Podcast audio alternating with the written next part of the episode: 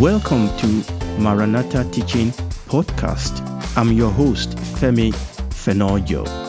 We have joined a series that I've been doing on Maranatha YouTube teaching channel titled The Bible.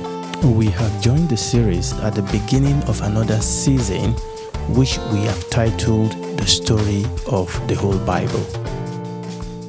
Welcome back to Arise Broadcast 2022. So, we've been talking about the story of the whole Bible. You remember that from episode 139 to episode 142, we started looking at the question what does it mean that humanity was created in the image of God? Episode 141, we look at the God in whose image man was created. And in episode 142, we ask why do ancient kings put their images in their subject nation? And you remember that that episode 142 sparked up a question from one of our hearers. For four episodes, we stopped and we were considering the answer to this question. I thought the best thing to do today is actually to do a quick review. And we are going to read Genesis chapter 1. We read Genesis chapter 1, verses 1 to 3. In the beginning, God created the heaven and the earth, and the earth was without form and void, and darkness was upon the face of the deep, and the Spirit of God moved upon the face of the water. And God said, Let there be light, and there was light. We said creation marks the beginning of time that when we open the Bible, the Bible didn't try to explain God. The Bible didn't try to prove God. At the beginning of the Bible, the Bible confronted us with God who was already there in the beginning. And that this God that was there in the beginning, He is the one that created the heavens and the earth. That the heavens and the earth did not come out of Big Bang, that the universe was created by God. And the way that He did it, He spoke, He created the universe by the word of His mouth. And that is why we read in, in book of Genesis chapter 1 verse 1, in the beginning God, that is Elohim. In the beginning God, Elohim. And that word God there is a plural now. In the beginning God, Elohim. And we will look at that word Elohim. It talks about the raw power of God by which He created.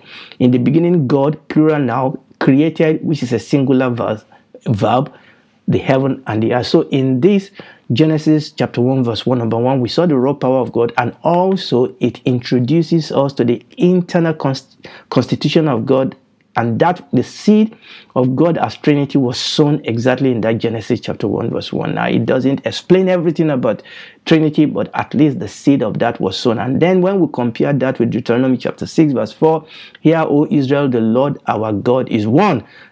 Lord. Hear, O Israel, the Lord our God is one Lord. And we said the word one there is a composite whole. It's a composite unity, not is an absolute unity. It's like saying a bunch of keys Okay, and what we are saying is that that Genesis chapter 1, verse 1 is sowing a seed with respect to the Trinity of God. Then we move on and we looked at the gap theory because there is a lot of theory there that says that there's a gap between Genesis chapter 1, verse 1 and Genesis chapter 1, verse 2. And this gap theory is also called the ruin construction theory, and they, it assumes that there's this vast age, a tremendous gap between verse 1 of Genesis chapter 1 and verse 2 of Genesis chapter 1. And we took our time to say that it is not a biblical teaching. Okay, because people created this gap because they want to put they want to try to accommodate all these geological gaps of the scientists so-called.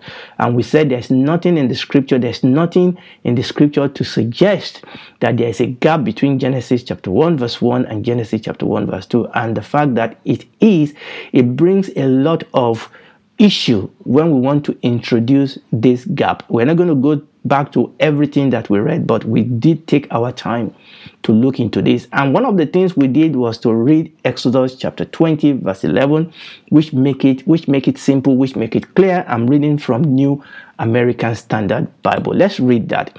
He said, For in six days the Lord made the heavens and the earth, the sea, and everything that is in them, and he rested on the seventh day. For that reason, the Lord blessed the Sabbath day and made it holy.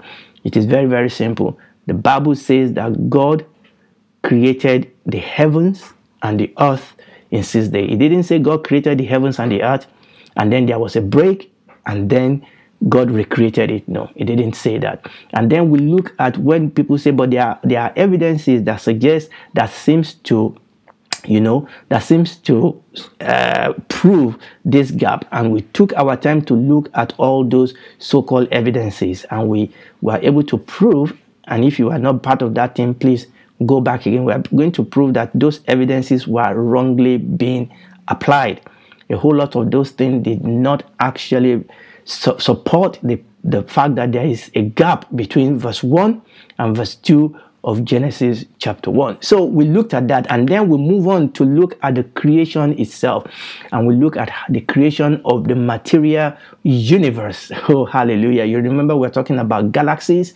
We are talking about the universe, galaxies. We are looking at, you know, all sort of glory. You know, the heavens declare the glory of God. We are looking at how, you know, the firmament is actually an advertisement of the glory and the power of God. Then we look at the creation of living things. And we, you remember, we look at how God created day one, day two, day three, day four.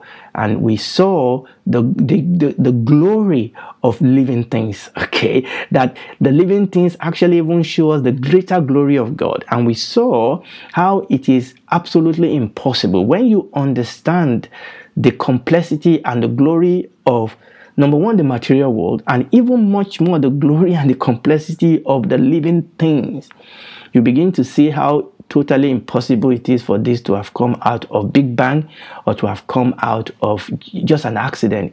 There is the finger of an intelligent designer written throughout the creation. Now, we can reject him, but I pray that you won't. But nobody will reject God. Nobody can disprove the existence of God by looking at the universe. People come to you and say, Can you prove that God exists? And I ask you this question Can you prove to me that God does not exist? It takes more faith to believe in evolution and Big Bang than to believe in an intelligent designer that created the universe. Okay, it is much more reasonable to believe and to accept that this creation with its complexity, with its diversity, with its glory, was created by God. And that is the message of the Bible that in the beginning, God created the heavens and the earth. But God created it for a purpose. And the purpose for which God created is God is working that purpose out. So, one of the place that this then led us to is to look at the specific creation of man. Now, one of the things that we saw is that when you look at the creation story in the book of Genesis, chapter 1, God was intentional.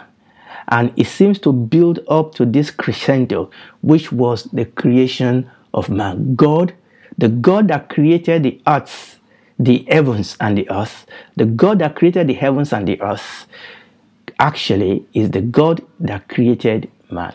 God created the heavens and the earth. And then God created the living things. And on the sixth day, God finally created man or humanity. Humanity was the crown jewel of God's creation. And we started seeing how the creation of man or how the creation of humanity was distinct even among living things. Now we said that there's a continuity. There's a continuity, there is some continuity between the creation of animal and the creation of man. For one thing, the animals were created on the same day that man was created. There was some continuity, but we said that there are absolutely clear, distinct difference between the creation of humanity and the creation of other animals. Man did not evolve from animal. God created man, and we started looking at some five distinct way in which the creation of man was different from the creation of other animals. Man's creation was distinct. You remember we started looking at that. Number one, there was a divine conference preceding the formation of man. We read that in Genesis chapter 1, verse 26. Number two, man's creation was unique in that first God formed his body from the dust and God breathed into him the breath of life, and man became a living soul. Number three, we said the sexes of mankind were not created simultaneously as in the case of animals. Rather, the first female was built from a section of the first male's flesh and bone. And we saw the implication of that. And on this point, we started talking about gender. Again, we are not going, are, the plan here is to just do a general review. There was a lot of things we began to see about gender, about male and female. What is their purpose in the plan of God? And number four, we saw that unlike animals, mankind was not broken down into species. You know, the Bible will say God created them according to their kind or all kind of. But when God created man, man, humanity was designated by sexuality. God created them male and female. And at this point, remember, we started talking about sexuality and we said we must not confuse sexuality with sexual orientation. Remember what we said there? Go back if you have not listened to that because I believe that was a powerful, powerful teaching with respect to our sexuality. We live in this world as sexual being. Our sexuality is greater, is bigger than just our sexual orientation. And at this point, we also look at how the devil has perverted sexuality. So we talked about sexual sin at this point. So if you want to go back, and one of the things we did on this number three, talking about gender, talking about sexuality, talking about how God created, you know, the the the gender man was created first and the woman was created. Over here, we then stopped and looked at the deeper mysteries that are attached to some of this distinct way in which God created humanity. And the fifth way in which man creation was distinct is actually the point at which we took a break. That was the point. So I'm going to then do a review of what we've done at that point. So finally, the test, this is the fifth point, the fifth way in which man's creation is distinct, is the fact that Genesis chapter 1 clearly states that mankind alone, mankind and mankind alone was created in the image of God. And that is exactly what we were looking at. And that is what the Latin called imago Dei, that the man, that humanity was created in the image of God. And then before we look into that, remember, like I said, we took a pause and we look at the deeper mysteries that that we saw in the story so far, when we look, like I said, when we look at why were the sex six, why were the gender not created the same? Why was the man created first and the woman created after? Why, what about the darkness, the formless, the void in Genesis chapter 1? Why was the creation story done in seven days? So we look at a lot of that. Okay, but where we have ended is this number five distinct way in which the creation of man was different from other animals and the fact that it is man humanity and humanity only that was created in the image of god. And remember we said both the male and the female equally were created in the image of god. Genesis chapter 1 from verse 26 and god said let us make man in our image after our likeness and let them have dominion over the fish of the sea and over the fowl of the air and over the cattle and over all the earth and over every creeping thing that creepeth upon the earth. Verse 27 So God created man in his own image. In the image of God created he him, male and female created he them, and God blessed them. And then we went to the second reading of that story. In Genesis chapter 2, we read verse 7 And the Lord God formed man of the dust of the ground and breathed into his nostril the breath of life, and man became a living soul. And the Lord God planted a garden eastward in Eden, and there he put the man whom he has formed. Verse 21. And the Lord God caused a deep sleep to fall upon, Ma- upon Adam, and he slept. And he took one of his rib and closed up the flesh instead thereof, and the rib which the Lord God has taken from man made a woman and brought her to the man. And Adam said, This is now bone of my bones and flesh of my flesh, and she shall be called woman, because she was taken out of man. Therefore shall a man leave his father and his mother, and shall cleave unto his wife, and they shall be one flesh. And they were both naked, the man and his wife, and were not ashamed. And that was actually what sparked this, the question that then made us to pause a little bit. So we'll look very, very briefly, and we're going to look at that as we go down this story, we'll look very, very briefly at the ultimate image of God in the New Testament, which is Christ Himself, as we read in 2 Corinthians chapter 4, verse 4b, and Hebrews chapter 1, verse 3. He is the ultimate image of God. And one of the way in which we have approached this, number one, is to look at the image of God in the story of Luke chapter 20, verses 21 and 22, when we're looking at God and Caesar, when the Lord Jesus said, Whose image is on this coin? Give unto Caesar what belongs to Caesar, and give unto God what belongs to God, and that is you, because you were created in the image of God. So we look at that to give us a handle, to give us, as it were, an introduction into what is it that the Bible is talking about when the Bible says that man was created in the image of God. And we look at the word image and likeness, and we said the image and likeness are not two different words. Okay, I mean, they are not saying two different things, that the two words are merely combined to add intensity to the thought of the fact that humanity, the man and the woman, were created in the image of God. They are not referring to two different things. They don't have two different meaning in their use in Genesis chapter 1 to chapter 11. And we said that the image in which humanity was created is not about the fact that they were created male and female. Male and female does not define the content of the image, but rather the image of God is found in both male and female, and it is found equally. When you read Genesis chapter 1, God is portrayed as a king that is presiding and ruling over the heaven and the earth. What we see God do doing in Genesis chapter 1 is God kinging. God doing what only a king will do. God commanding and it was being created and God given name to things and to people. That is what a king does. So what we see in Genesis chapter 1 is that God the king of heaven extending his kingdom to the earth. And what we see God doing is exercising kingly dominion while he was establishing his kingdom on earth. So kingship then is at the heart of the commission that God gave to humanity. God is king.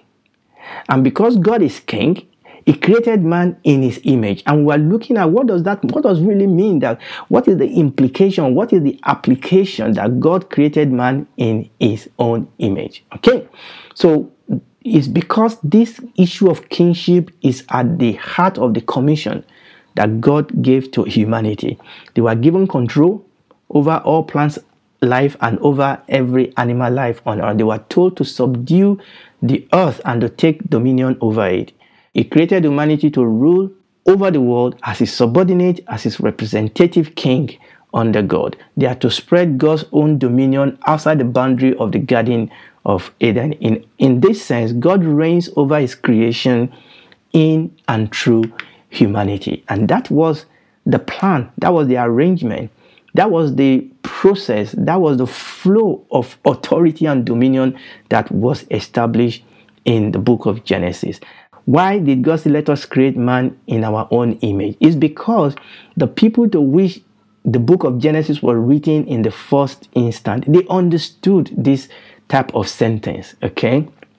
Because they were surrounded by pagan gods, they know that where you find the image of God or the images of gods or the images of king, where you find them is number one in their subject nation or in the home of their worshiper. So anywhere you find the image of a king or anywhere you find the image of an emperor, what you are saying is that that environment, that location uh, is subject to the rule of the king whose image they bear or whose image is placed in that nation or in that home. So that image let everybody know that the king's rule extend to wherever the image was found. Why did God put his image here? Is so that we'll know that his rule extend here. Okay.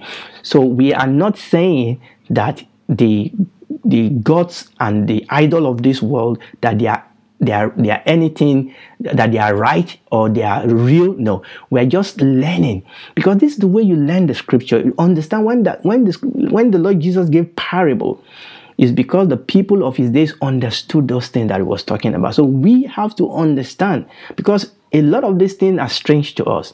The image let us know that the presence of God is in that place. And this is what we see. And the ancient Near East, they, they understand this lingua franca. And this is what was happening when God put man on earth. Man is here not as himself, but as the image of God. And this is very, very important. The authority of man on earth and is one single job description on earth is the fact that man when I say man, I'm talking about humanity, the man and the woman. We are here as God's image. That's our authority. That is our access. That is our job description here. We are placed here as God's image, okay, as God's vice regent, so that the will of God will be done on earth as it is being done in heaven. So the image of God in man is associated with royal office, the fact that man is royalty is serving as king under the overlord, under the kingship of God. Royalty, number two, man as God's representative. So when Bible says, let's create man in our own image, that image is associated, number one, with royal office, number two, with the fact that man, humanity is God's representative, number three, the fact that humanity is God's agent in the world. I mean, all these three things are interwoven. They are granted authorized power to share God's rule and to administer God's kingdom in His creation over the creatures and the resources of God. It is the fact that man was created in the image of God that separated him from other living things, that separated him from other animals. And it is the fact that man was created in the image of God that qualify him to exercise God's dominion. Praise the Lord. And it was at that point that we had the question that my my brother Shegun, you know, asked us, and then we took a break and we answered that question. Now I've reviewed this to you so that we can get back to where we were, and by the grace of God, next time we are going to pick up talking about the image of God, man as God's image on earth, and talking about the image and the dominion, because this is why we are here. There is a purpose there's a reason, there's a plan of God in Genesis chapter 1. Now, that plan, that purpose was derailed, but it was not destroyed because that is the purpose that God is working out. And we need to understand this and walk in the reality of it. And if you are listening to me and you don't know Jesus, you don't know God, there's, there's, you know, there's no other way. Jesus is the only way. There are no two ways to God. All religions don't lead to God, okay? Jesus is the way, is the truth, and the life. God so loved the world that he gave his only begotten Son, that whosoever believe in him will not perish but have everlasting life. There is no other name given among men whereby we might be saved. No other prophet. It is the Messiah Jesus Christ. And I'm offering him to you. You can come to him today. You can, wherever you are, just bow your head. Ask him. He's there with you confess your sin, ask Him, receive Him as your Lord and Savior, ask Him to come and save you, to be your Lord, to be your God. He will come in, He will take the identity of darkness and evil away from your heart. That dead spirit inside of you will remove it. It will give you a new spirit, a new engine, totally new, not refurbished and then he will give you his own spirit and he will walk with you for the rest of your life on this earth. He will pass through thick and thin, encouraging and equipping and loving you, you worshiping and responding and growing in his grace. And when this is all over, you will spend eternity with him in the new heaven and the new earth. Please do it today. Tomorrow may be too late. We sincerely invite you to check out our teachings on YouTube Maranatha Teaching Channel they will bless you. Thank you.